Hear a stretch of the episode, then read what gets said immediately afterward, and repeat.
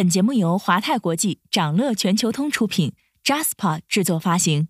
欢迎收听掌乐全球通早间资讯播客节目《掌乐早知道》。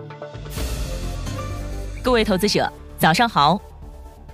从华尔街到中环，每个交易日开盘前，我们与你一起关注最新鲜、硬核的财经资讯。今天我们关注的是。硅谷银行成为美国金融业2008年来最大的倒闭案。周五，加州金融保护与创新部关闭了硅谷银行，并将美国联邦存款保险公司 FDIC 指定为接收方，介入后续存款保险的事情。FDIC 创建了圣克拉拉存款保险国家银行，现在这个银行持有硅谷银行的受保存款。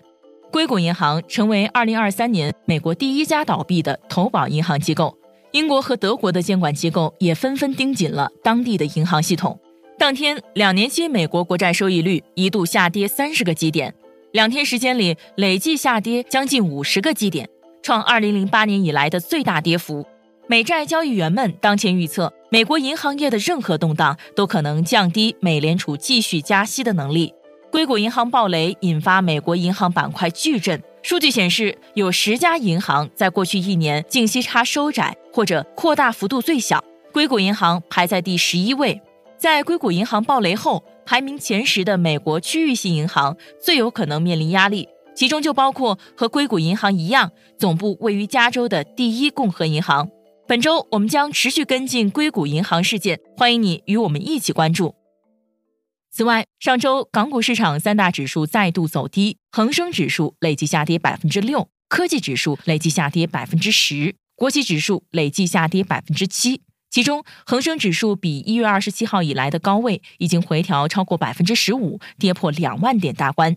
分析认为呢，引发本轮港股走弱的原因是美联储加息预期上升。面对二月的就业数据，美联储主席鲍威尔提出将加快升息步伐。但是指数层面的反弹要立足中期去思考，港股更大级别的趋势性反弹可能出现在五月前后。让我们把视线转回美国，美国二月非农就业新增三十一点一万，高于预期；失业率上升到百分之三点六，也高于市场预期；平均时薪同比增长百分之四点六，增速低于预期，环比增长百分之零点二四，为一年来最低。二月的非农和薪资数据令期货市场对三月加息五十个基点的压注下降到不足百分之五十，并且认为年底前降息二十五个基点板上钉钉。不过，华尔街认为喜忧参半的就业数据也许不能改变美联储提速加息的决心，种种迹象都足以令美联储重回更大幅度加息的鹰派路径。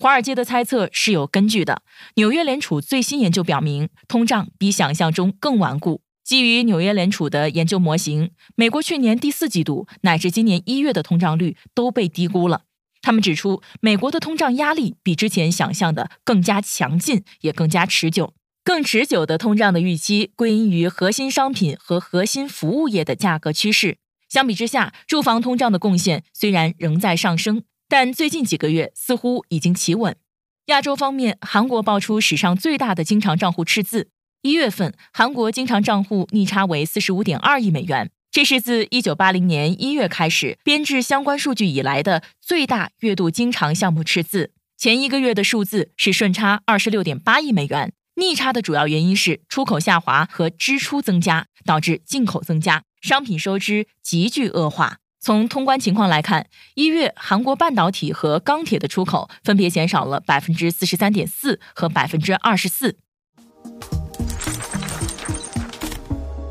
在今天开盘前，还有这些重要资讯值得你关注。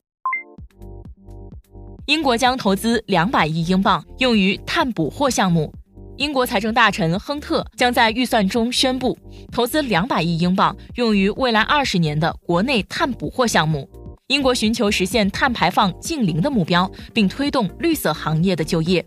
二零二三年，俄罗斯粮食产量可能达到一点二亿吨左右。俄罗斯工商会农工综合发展委员会主席表示，今年俄罗斯没有任何普遍的种子问题，农民使用化肥和植保产品没有面临问题，但是主要风险之一是燃料和润滑油的价格。